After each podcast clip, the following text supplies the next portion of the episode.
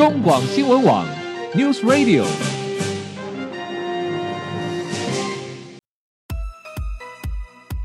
政治大人物，企业 CEO 有何成功的秘诀、制胜的绝招？周日，Mr. Big，请他们说分明。社会重要议题，台湾文化传承，哪些话题最新鲜、最有趣？周日，Mr. Big 带您关心台湾脉动。每周日下午三点零二分，跟着主持人郭志珍，您也是周日 Mr. Big。各位中广新闻网的听友，大家好，欢迎收听周日 Mr. Big 焦点人物、焦点话题时间，我是节目主持人郭世珍。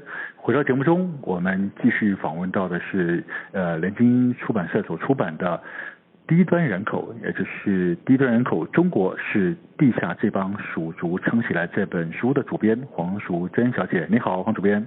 大家好。好，淑珍。呃，其实。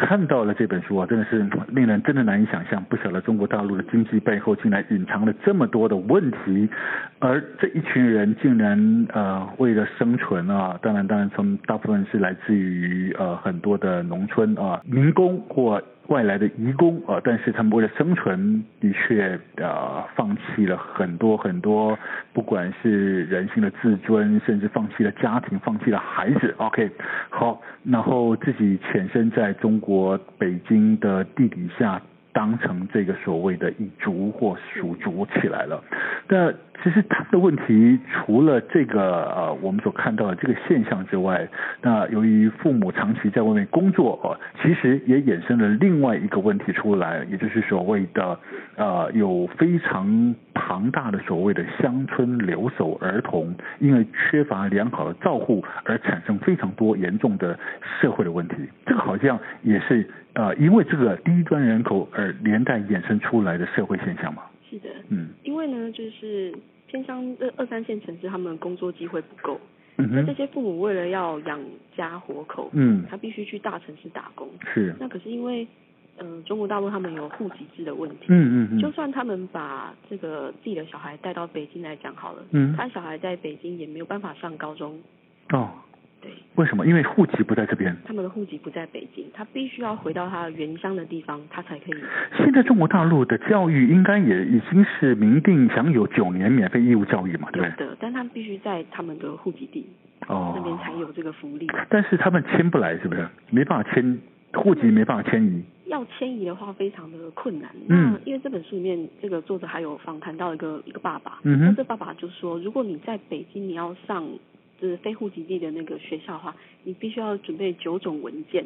那这九种文件里面包含了第一个你在北京工作的证明，哦、第二个是你在北京要有房产。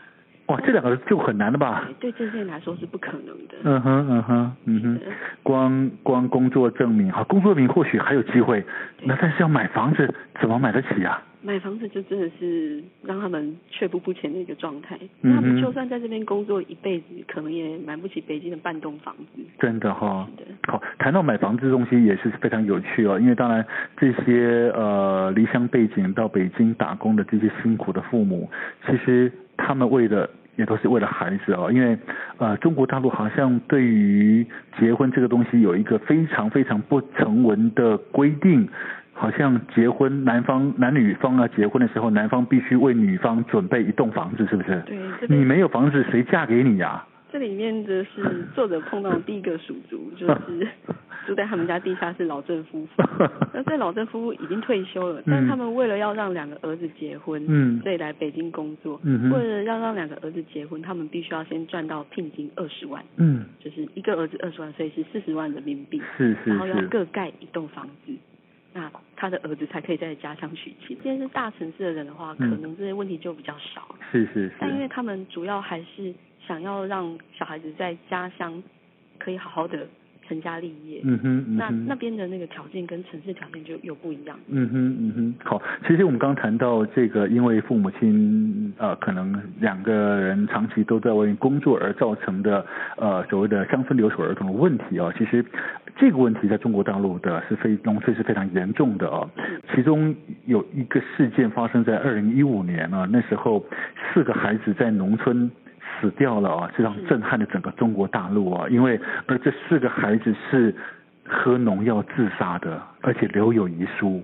他们的遗书真的是让人看得非常的心痛。嗯嗯嗯嗯。那这遗书的内容大概是说，他们已经想到这件事很久了。嗯。那今天做这件事，他的心愿就已经清零了，他终于可以休息的感觉。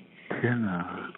真的很难以想象哦，这些孩子在独自生存在农村哦，是怎么样过日子？因为看不到父母亲，呃，因为这个，因为这样子一个孩子这么小的年纪，竟然会一起结伴，然后喝农药自杀，这个中真的是这个中国贫穷的生命的一种最悲惨的写照啊！对，啊，好，但是这个事情发生之后，好像也没有解决这个问题啊。这样子的流那那个乡村留守儿童依旧多达啊，当然是根据官方统计有多达八八千万啊，但是事实上可能远超这个数字。这个问题就是因为如果要解决这个问题的话，父母就必须回乡来。嗯。那这乡村这边必须有工作。要么父母回乡，要么把孩子接过去，但是这个两两个条件似乎都不存在，也很难成立啊。接到北京的话，嗯，到了一定的年龄，他们的小孩子还是必须回乡去读书，嗯哼，嗯哼，那否则这父母在北京的负担会非常的沉重，嗯哼，小孩子必须上私立小学，是，但上私立小学的他们的学历好像还是没有办法让他们直接考大学的，这样子哈，对，嗯哼，更何况他们说，呃，那个那个王秀清说，就算考上了大学，还是得靠关系才有工作，是的，对对？啊，没有关系，考上大学也只能当蚁族啊，对不对？好，好，对于留守乡村留守儿童的东西，事实上还有一则新闻，实际上也是震撼了整个中国大陆的网络啊，让整个中中国大陆的网络为之热血沸腾。但是这个事情反而是比较，我就比较正面的哦，比较励志一点。对对对，它是。发生了二零零三年呢、啊，贴一张贴在理发店啊，中国大陆叫剪吧啊，就是剪发的剪吧的门口的一张公告，到底怎么回事呢？陆珊？那这个剪发公告是这样子的，他们、嗯、呃，这开剪发店的是一对夫妇，嗯，那这夫妇跟他们的顾客告假说，他们因为太久没有见到小孩，那。希望可以跟各位顾客告假，让他们回家去休息一阵子再回来。那真的有顾客在上面批准他们可以休假。真的哈、哦，其实看到这个公告，实际上是非常有趣啦，很逗趣，因为这个呃。店家啊，事实上用了一个非常诙谐啊，说因为他接到女儿的打来电话，因为长时间没有陪在身边，都不会叫爸爸了，突然让他觉得很很愧疚啊，甚至也惊觉了这个问题的严重，所以他们决定两夫妻决定请假回家啊，探探探亲了啊。好，但是这个背后的故事却是非常令人鼻酸的，因为呃，这个故事的主人公啊，实际上因为也是因为不得不在外。到北京来打工啊，所以远离家乡。而他每次，他们夫妇每次回家的时候，孩子都不认得他，甚至不让他抱。对，对不对？甚至对于爸爸跟妈妈这这样的两个名词是完全陌生，完全不知道任何意涵的。这是多么令人鼻酸的事情啊，对不对？这个作者在采访他们的时候，这个小孩子妈妈她就说，她就是。前一次回家的时候呢，帮他女儿带的衣服，嗯，那把他女儿的衣服带回来，就是他工作的地方，嗯哼，等到下一次回去的时候，他女儿已经穿不下了。哦，他们在女儿的房间里面贴了爸爸妈妈的相片，嗯，可是下一次回去的时候，女儿不认得他们本人，她认的是那个相片，问他说爸爸妈妈在哪里，他只会指着相片，然后非常恐惧的看着他的亲生的爸妈。天哪，哇！所以真的是他真的必须赶快回去，但是但是似乎他他也只能够他也只能够心酸心痛，但是看样子他也没有办法把孩子接到城市去吧？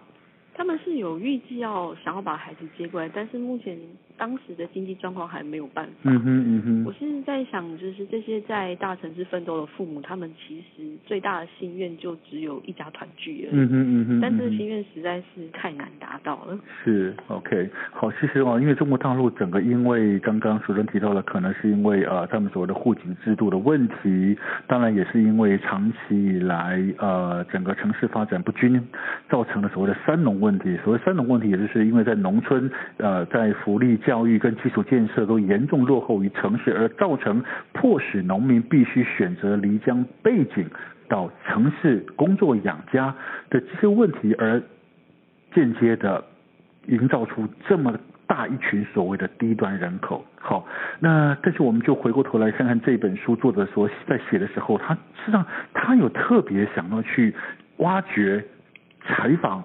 去探索到底这群低端人口他的内心到底是怎么样去看这样他自己所身处的这个今日这一个富裕的中国强大的中国，但是他们心中难道没有自己的中国梦吗？难道对于他们现在所处的这样子的一个不公平的体制会有不平衡的感觉吗？难道他们不会有怨言吗？主持人，作者所看到的。他们的反的这一群低端人口的内心世界又是如何呢？讲到他们内心的梦想，这书里面有个很经典例子，她是一个十八岁的女生，她叫梦英。嗯。那这个梦英她原本在家乡，她是从事剪发工作。是。但她觉得这个工作只能糊口而已。嗯哼。所以她就决定到北京住在地下室里面。OK。那她觉得她得到自己。梦想中的生活。是，可是他这个梦想中的生活，他其实也只是能够支撑他自己的生活而已。OK，那他在这本书里面，作者访谈他的时候，他是这样子说：“他说，当我看到就是网络上有一个女生，她突然之间成了一个大老板的时候，我当然也想要像她一样，那我也想要做梦啊。那就在作者面前发了一番狂语，他就说：‘哎，毛主席会帮助我。’ 那所有的男人都会拜倒在我的石榴裙下，接着我就挑一个最帅的嫁，接着我就回乡，我就可以衣锦还乡了。OK，那这是他很疯狂的梦境。但是可是这一番发言，他凸显的一个问题是，他们真的只能做梦而已。他们有很多的怨言，可是只有在这里才可以活下去。那非常想要达成自己的中国梦，但这个中国梦终究只是个梦而已。嗯哼嗯哼嗯哼，OK，好，其实。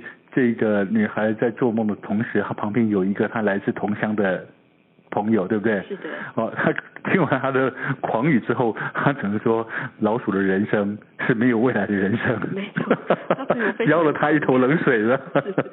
但他们也就只能这样笑笑闹闹的过去。嗯哼，好，其实我们真的是很难想象哦。当然，当然是有梦最美啊。但是一个这样子，我我不敢说它不切实际，但是相对是遥远的梦啊。这么大这么大一群来自于农村社男农村社会的这些年轻人，远离家乡来到这一个北京，呃，他们真的是埋葬了青春，但是换得的代价又是什么呢？哦，真的是，这是真的是作者想要去探索的哦，但是似乎呃也没有结果。对于这么样。这一个漂亮的中国经济成长背后所产生的这么庞大的一群低端的人口，到底中国大陆当局是怎么去看待这个问题？又有没有解法呢？看样子在作者的访谈过程中，似乎也没有得到解法，也没有看到中国大陆官方有具体可行的方向。好，但是这个却是一个不争的事实，已经存在的。因为去年年底的这一把火，把整个问题烧上了台面。其实看看中国大陆的低端人口的问题，其实我们或许也得想想，这个不会仅仅是发生在中国大陆，其实会发生在任何一个国家、任何一个城市。当它在经济发展极度不均衡、贫富差距极大的时候，其实都有可能会发生在任何地方，包括台湾，我们都必须引以为戒。OK，呃，当然，今天因为时间关系，我们非常高兴邀请到的是联经出版社呃的主编火素贞小姐来帮我们导读这一本，呃，由呃 Patrick 圣保罗啊所写的《中国是地下这一帮鼠族撑起的这一本书》低端人口。非常高兴，谢谢你，王淑珍小姐，谢谢。谢谢大家。好，各位听众朋友，我们先休息一下，待会回到节目中，我们将进行生活医疗大小事的健康单元。